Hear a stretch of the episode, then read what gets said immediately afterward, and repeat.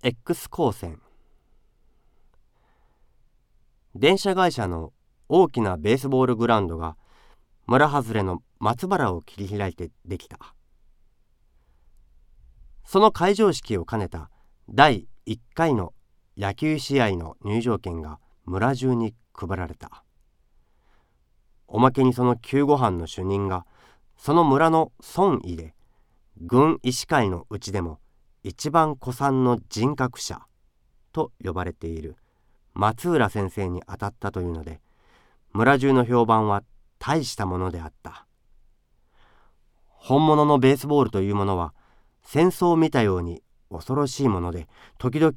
怪我人ができる。救護班というのはその怪我人を介抱する赤十字見たようなものだ。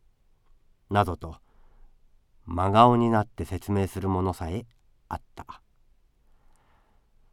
当の本人の松浦先生も無論素敵に意気込んでいた。当日の朝になるとまだ暗いうちに一丁羅のフロックコートを着て金鎖を胸高にかけて玄関口に寄せかけた身長の自転車を眺めながらニコニコ前と朝飯の前に座ったが奥さんの心尽くしの鯛の牛鬼をうまそうにつついているうちにふと23度目を白黒さした。それから白あんをそっと置いて大きな飯の塊を2つ3つ頬張っては飲み込み飲み込みしたと思うと真っ青になってがらりと箸を投げ出してしまった。奥さんが訳を尋ねる間もなく立ち上がって帽子をかぶって新しい靴下の上から古い庭履きを突っかけると自転車にまたがりながらどんどん都の方へ走り出した。1時間ばかり走ってやっと都の中央の目抜きのところに開業している遠藤という耳鼻咽喉科病院の玄関に乗りつけた松浦先生は滝のように流れる汗を吹き吹き通りかかった看護婦に名刺を出して診察を頼んだ。体の骨が喉へかかりましたのでどうかすぐに先生へ。間もなく真っ暗な部屋に通された松浦先生は白い診察服をつけた堂々たる遠藤博士と差し向かいに座りながらハゲ頭をペコペコ下げて汗を拭き続けた。そんなわけで気がせいておりましたせいかここのところに鯛の骨が刺さりまして痛くてたまりませんので実は先年講習会へ参りました時に先生のお話を承りましてある老人が食道に刺さった鯛の骨を放任しておいたらその骨が肉の中を巡り巡って心臓に突き刺さったために死亡したというあのお話を思い出しましたので。はっはっはっは。いや、あの話ですか。と遠藤先生は太った体を反り気味にして苦笑いした。あんな例はめったにありませんので、さほどご心配には及ぶまいと思いますが。はい。でも、実はせがれが来年大学を卒業いたしますので、それまでにもしものことがありましては申し訳ありませんから念のためにぜひ一ついやごもっともでと遠藤博士は苦笑いしいし金縁眼鏡をかけ直してピカピカ光る大面鏡を取り上げた。松浦先生の口を開けさせてとりあえず後頭鏡を突っ込んでみたが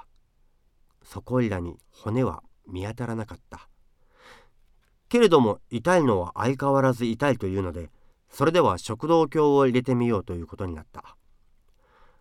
松浦先生は食道鏡というものを初めて見たらしかったが奇妙な恐ろしい格好の椅子に座らせられて2名の看護婦に両手を押さえられたまま食道鏡の筒を差し付けられるとふとまた青い顔になって遠藤博士を見上げたこれが胃袋を突き通した機械で。と言いかけて口ごもった。遠藤博士は吹き出した。あははは。あの話をご記憶でしたがあれはその何ですよあれは西洋で初めて食道鏡を使った時の失敗談で手先の器用な日本人だったらあんなヘマなことをする気遣いはありませんよさあご心配なく口を開いてもっと上を向いてあそうそう食道鏡が突き込まれると松浦先生は天井を仰いだまま開口器を噛み砕くかと思うほど苦悶し始めた。大粒の涙をポトポト落としながら青くなりまた赤くなったが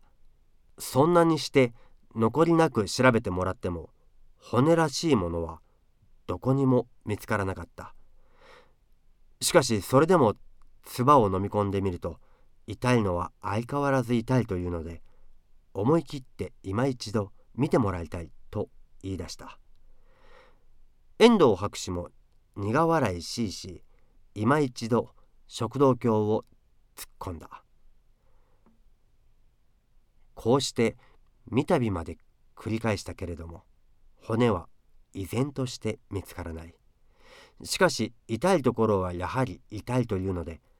さすがの遠藤博士も持て余したらしく懇意な X 光線の専門家に紹介してやるからそこで探してもらったらよかろうと言って名刺を1枚渡した。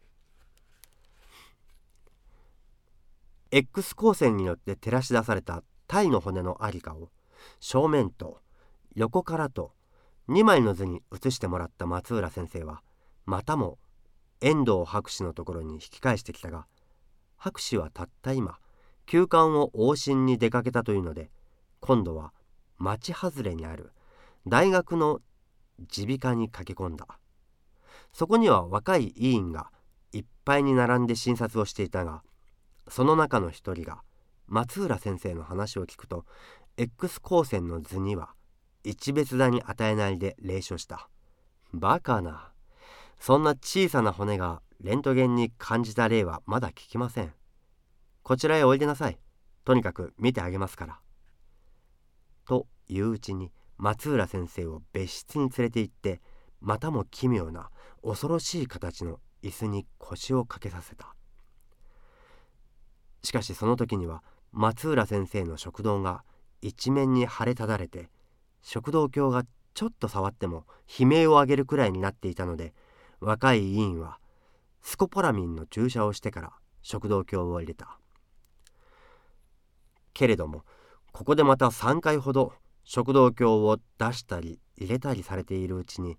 松浦先生はもうフラフラになってしまった。もう結構です。